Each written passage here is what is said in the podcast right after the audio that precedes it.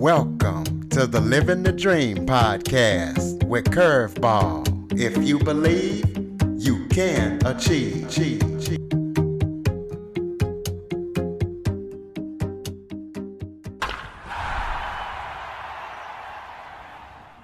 Hello and welcome to another episode of Living the Dream with Curveball. I'm your host, Curveball, and today we're going to talk about perseverance because I am joined by Rustie McDonald. She went from sexual abuse to domestic violence to jail and homelessness. But through all that, she became a multi book author. So we're going to talk about that today. Rustie, thank you so much for joining me today. Thank you, Mr. Curtis. I am so grateful to be on this show, and I'm just really super excited to see where we flow. Absolutely. Why don't we start off by you kind of giving the audience a background about yourself, maybe telling us where you're from and any anything else that you would want us to know? Well, it's really I I am uh, I originated from Kentucky in the Appalachia area, and I grew up on the east coast of Florida. I went to college in Vermont, and I built a house in Maine and now I'm back on the west coast of Florida. So I did what I call the crazy eights. You know, you always go back to your roots for whatever reason, whatever season. And um, that's kind of the ge- geography of my whole thing. Well, kind of start telling us about your story. How did you go from everything that you went through, start from the beginning, and j- just kind of take us through the timeline of things that you went through and, and now you're a multi-book author and we'll get to talk about your books but just kind of give us a timeline and take us through everything from beginning. I will take it as quickly as possible because my timeline's really stuffed with amazing events but um, i was born to a teenage woman in the appalachia in a time period in which dark skinned women. My mother was Cherokee, uh, teenager, and Southern. it was quite the taboo. So she had quite a bit going against her. And she hitchhiked from Kentucky to Florida with me in tow. And um, she worked in the immigrate immigration fields and you know she did squash and tomatoes and all the things that we take for granted she did not start driving until she was like 30 or 40. So, you know, it was just old school, old school Southern. And she was not prepared, I don't think, to be a mother. Uh, there was a lot of abuse and a lot of neglect. And I don't think in her mind that was the case. I think she was being uber disciplinarian, but in the standards of psychology and all of those other things, it was extremely abusive. And then I was abandoned again at the age of 14. My birth father abandoned me before birth. And so, the age of 13, 14, my birth mother left me.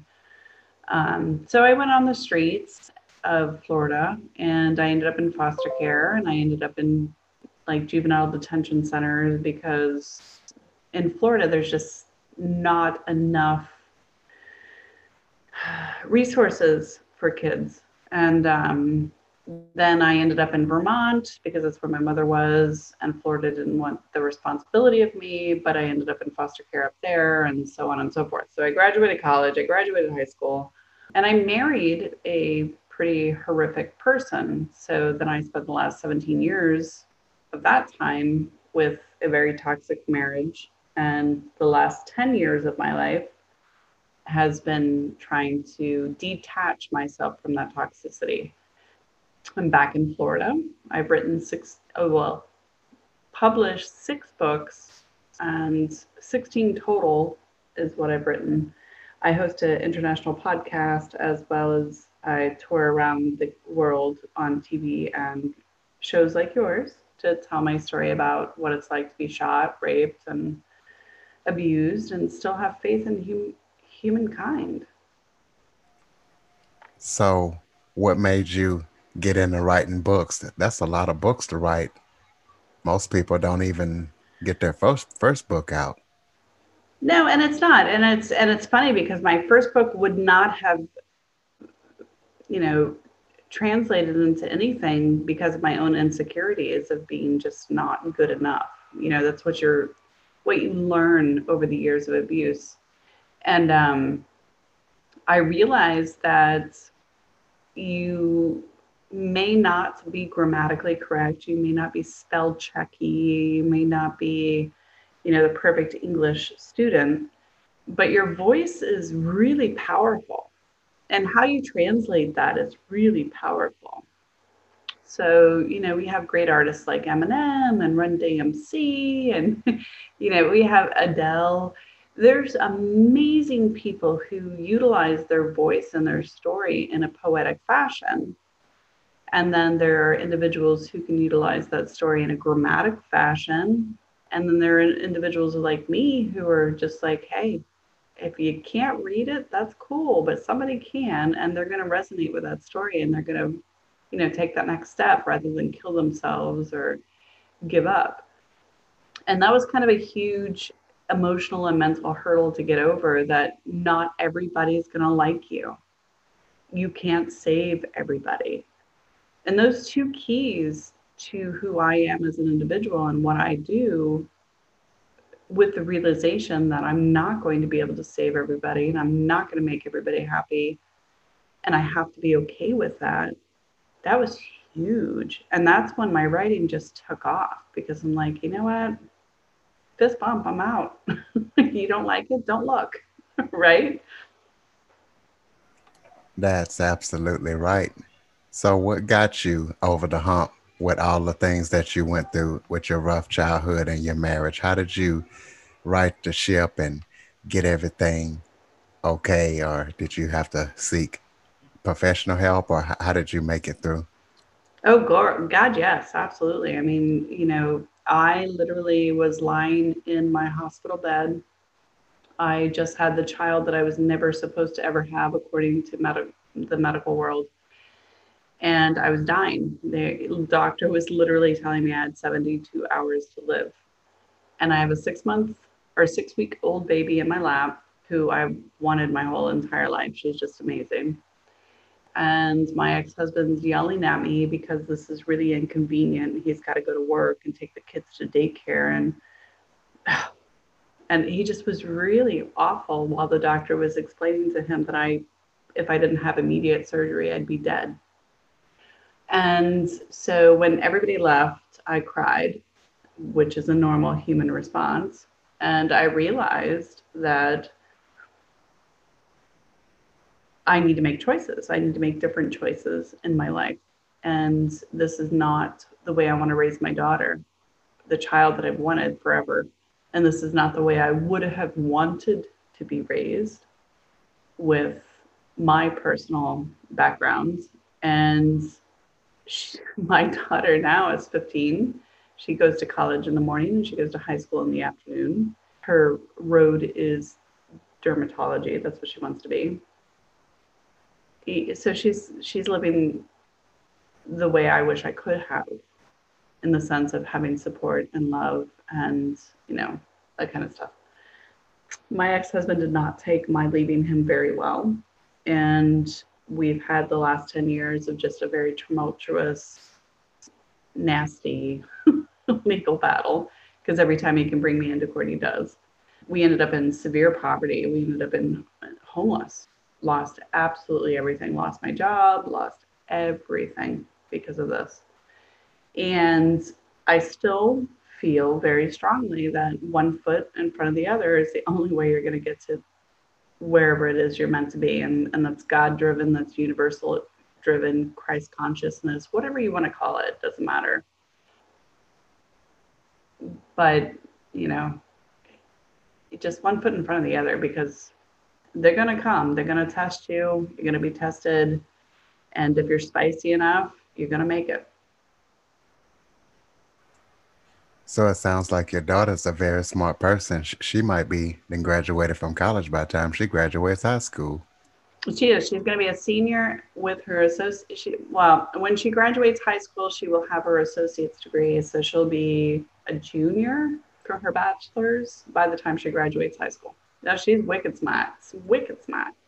Well, that's so good. Very, Sounds very like... determined to not live the life that we've lived, and that's really, you know, and in kind of a harsh way. I'm proud of her because that's not the life I intended for her, but it was what happened.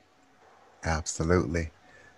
So, are you doing anything to advocate for other women or, or to help other women that have went through similar traumatic situations like you have? And if so, what are those things? Because your message could save somebody's life, you know, listening to this episode. Amen. And that's why I'm grateful for you airing me because it's very true. I actually am, I uh, host my own podcast. I am on TV often on various networks around the world.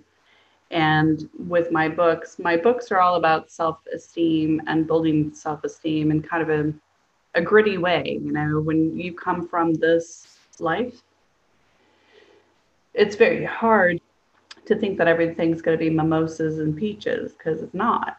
But when you look at yourself and you look at all the things you've done and appreciate that and feel secure in appreciating that, that's beautiful. I advocate for women's rights all over the world, actually, and I've been put in jail because of it. And I hope to continue to do so because I think it's not just a woman's issue, it's a human issue. And if you were to look at the societies across the world and, and how they denigrate other people because of a difference, that's really the issue and and in America, it's really difficult because we market off of fear, we market off of submissive behaviors, we market off of ignorance, and that in itself has got me in a lot of trouble. but I do speak out and advocate about that. One day I'm going to be a, the you know first woman president. Um, Let's talk about the jail time that that you faced was it in this country? Kind of kind of speak about that and why you were arrested simply just trying to advocate advocate for women's rights oh it was really actually quite impressive because i have fought for my daughter to have a voice in court and her father is extremely abusive. And so at the time we had made an agreement where we could move to Florida, and he was fine with that.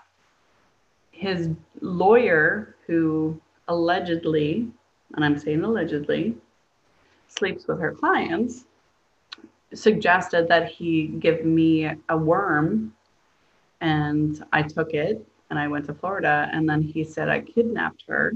So when I was, I drove up to a New England state they arrested me during my custody hearing, saying that I kidnapped my daughter, and they put me in solitary confinement. So if I did not post that I was being arrested, I would probably still be there.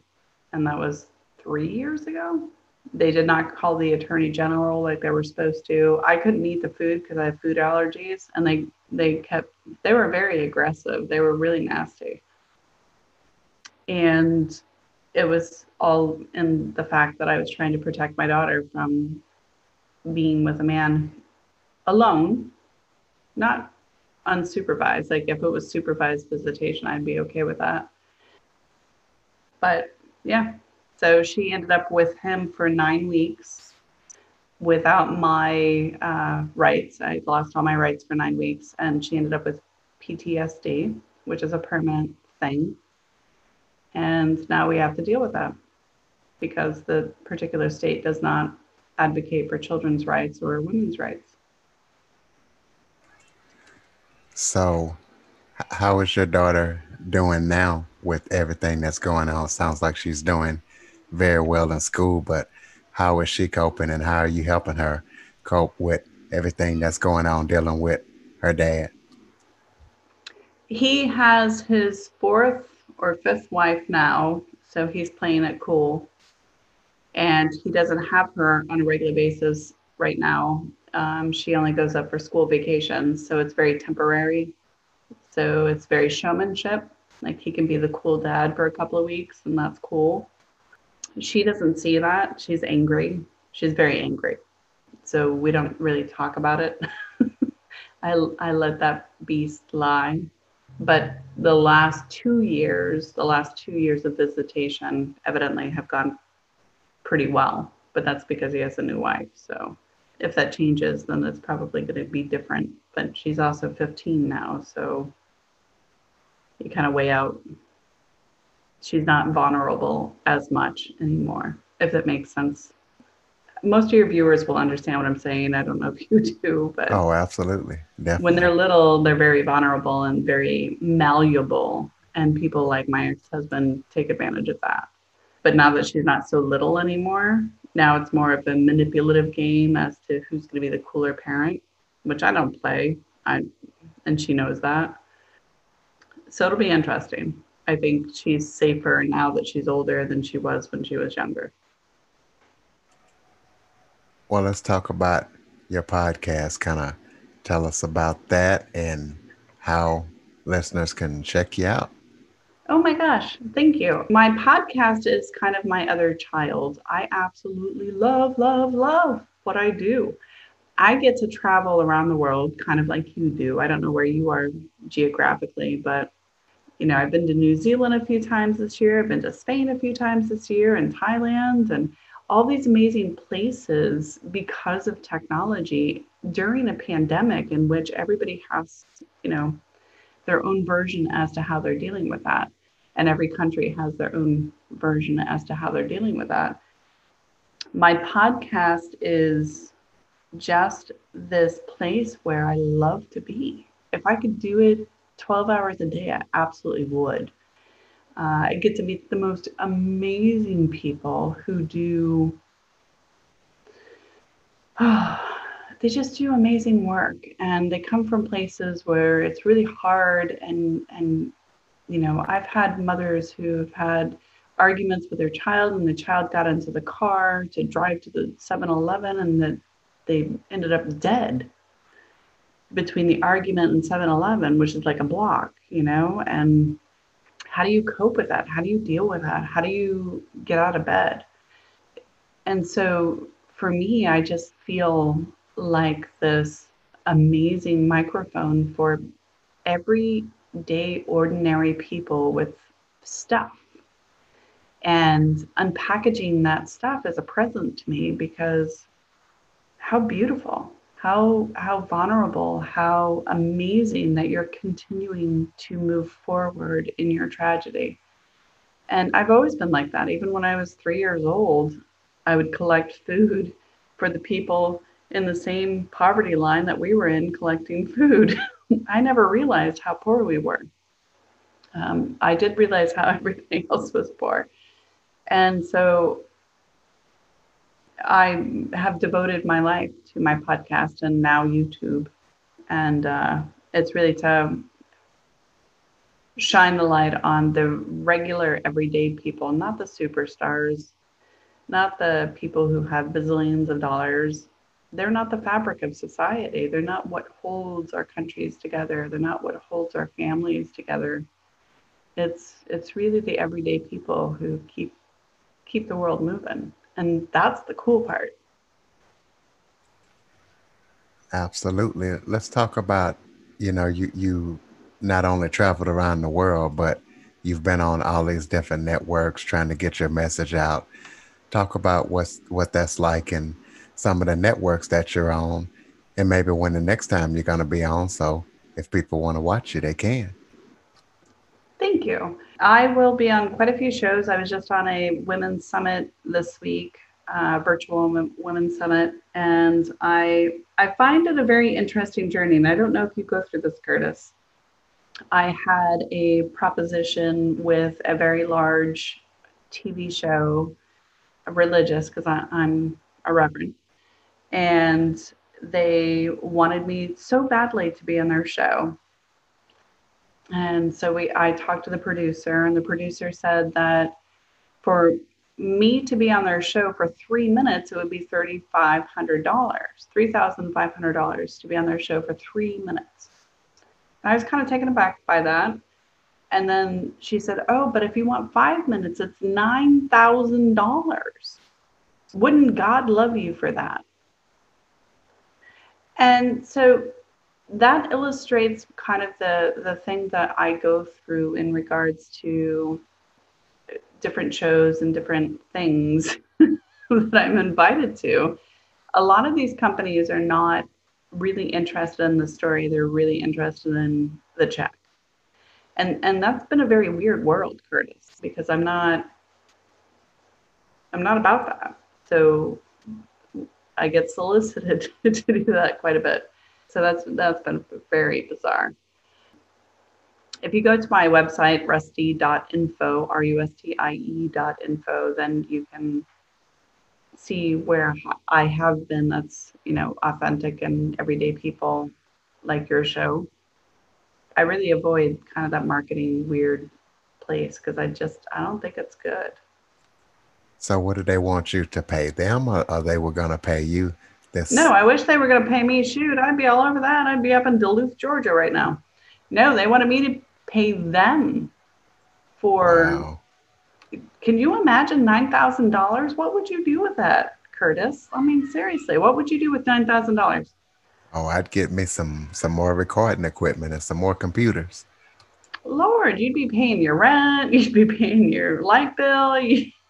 You're not going to be paying five minutes to be on a TV show that only a small segment of the population will watch. So no, it just it was really kind of that was yesterday, by the way. Wow. I was just kind of taken aback. I'm like, seriously, you took all of this time out of my life because you wanted to sell me a package that I'm not taking? Okay. Wow. Well, speak speak to the um, women and men who have gone through abuse, tough situations, tough lives, tough childhood, that have been in the same position you're in. Just kind of give them some advice and maybe some resources that you have that they can get help and be safe until they can get to where they need to get. For my brothers out there, I would have to say that it's really extra hard for men women like to chat with each other and we like to have soul sisters and we like to have that hug and we're very capable of of connecting even if it's short term. Dudes guys you know brothers you you need to step up and say hello this happened. And you don't have to tell anybody other than your sister or you don't have to tell anybody uh, you know you but you do have to say it. You have to say it with your words. And i think men have a real hard time with that. I think women need to let go of the traumatic responses that we have. And that's a long process but my largest overall long-term advice is my brothers need to speak and my sisters need to let go we as women tend to hold on and we tend to control and we tend to be impulsive, especially after severe abuse. And it's not because we're bad people, it's just because we're too afraid that something's going to fall and break. And I don't mean that physically, I mean that just life wise. You know, the power is going to be turned off. He's going to come and smack you in the head, or you know you're not going to have enough groceries for the night or or whatever whatever that shoe is that's going to fall women tend to try to prevent that. We're really good at that. And my males my brothers you need to speak up so it doesn't become an emotional atomic bomb where you end up killing yourselves or you know hurting somebody else. And you can reach out for help. I know it's covid but I'm always here. You can email me, you know, hit my website up, watch some of my videos, watch some of Curtis's videos. There's there's things that you can do to kind of taper off that edge that we have with trauma. And eventually, you know, you're going to cry less and you're going to hurt less. It's still going to echo, but it's not going to be the focus and my big thing is focusing on my art and focusing on music. You know, if you're having an emotional day where you just can't get the the stuff out of your head, throw on some records, man. Like I don't know I'm I'm old, but jamming out to a huge amount of music for a couple of hours in my house, that is healing. Listening to gospel, that is healing. If you are atheist, you know, throw in some Metallica or Korn or Eminem or whatever it is that pleases you. Just, but literally do it for two hours and you will feel better because you got that pain out and you got that fear out for that moment. It's one step in front of the other. It's it's one day at a time, one minute at a time. It's life is really short. It goes really fast. We are sacks of fatty water floating on a huge lava rock without a steering wheel into the universe, which is in, infinite most of the crap that we hold on to and think about just doesn't matter. It really, really, in the bigger scheme of things, does not matter. When you're 80 or 90 years old and you want to go rob a bank, do it kindly. But smoke a cigar, throw in a Jameson, put in your favorite eight track, whatever it is, jam away, and be like, dude, I'm holding you up just for fun. Be mischievous, be ornery, don't be hurtful, don't be mean. There's no need for that and have fun in life and not in a bad way, just in a kind of laugh a lot, enjoy it, hug more. And there's not one person on this planet that has not gone through. What I was going to ask you about is tell us about you got some upcoming projects and you know tell us about if you have any kind of special memories at ministries i know you mentioned that you were a reverend so just kind of tell us about projects that you got upcoming? My projects that are upcoming are really interesting because I am in a process in which I'm looking at either buying an RV or building what's called a schoolie. So taking an old school bus and, and turning it into an RV. So whatever God chooses, it'll come. But my purpose in doing that is I want to take my podcast and my YouTube channel on the road and I want to actually have our meeting face to face, where you and I are sitting there having coffee or tea or a glass of wine or whatever, and mm-hmm. having this conversation. Because I think we have, as a society, closed up our windows and closed up our, our doors. When I was growing up as a little girl in the South, your neighbors would come over, and I know they were busy. They're just busybodies. They want to know who you are, what you're doing, where you come from, like busy but you still had some sense of community. Nowadays, people just kind of look at you out the window. Oh, somebody moved across the street and they lock their door. So it's a fear based society, and I don't want that. I don't want to represent that. And so I want to go on the road and take my podcast and my YouTube video and share the beautiful nature of what America is and what Canada is, because that's drivable, right? and eventually what the rest of the world is on a face to face level. So I'm really excited about that. That's going to be a two year developing process. And I have a book coming out in the next couple of months 30 Days of How to Love Yourself. Very hard to do when you come from trauma. Uh, so it's a step by step gritty guide as to, you know, looking at yourself in the mirror and being okay with the fact that you have spinach in your teeth, but it just is what it is. And it's kind of silly and fun and, and having a fun way of getting through those moments where you feel insecure. And I start my podcasts again. I'm doing a 52 series podcast, YouTube podcast of people around the world talking about what lifts them up, what makes them tick. You know, we all have we all tickle our Karen switches, right? Like we all get that little tickle where we're like, oh, I'm gonna flip my switch. but there's another switch that we have. We have kind of that switch that gets us up out of bed and and that switch that keeps us living even if it's dark. And, and that's the part of people I want to know because that's the tender part, that's the the compassionate part and the loving part. So that's coming up. I start next month recording those so that the summer and fall are going to be jam packed with amazing people across the world. Sounds like my listeners have a lot to be looking forward from you.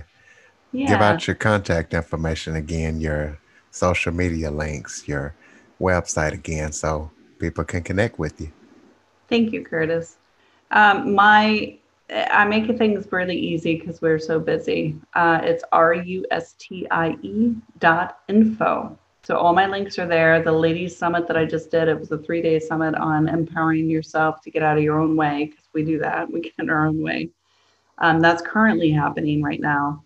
A beautiful summit. There's quite a few of us that are speaking about different ways to challenge yourself to better yourself. And right now it's a beautiful time because, well, it's COVID. And most of us are under some form of lockdown, whether it's 100% or 20%, but we're still not at full capacity. So, what are you doing with your time? Let's do this. Let's get good, right? So, rustie.info. That's it. Curtis, you have been a blast. Well, I definitely try to be. I tell people that the podcast is not about me, it's about the guests and telling their stories so they could teach and motivate and inspire others. And speaking of that, do you have any final thoughts that you want to leave the listeners with? I think my favorite word that I could chew on as an author, as a mother, as a woman, as a preacher is perspective. So instead of judging or looking at somebody with coward eyes or or the crow's look, Southern people know what that means. Step back and, and see them differently.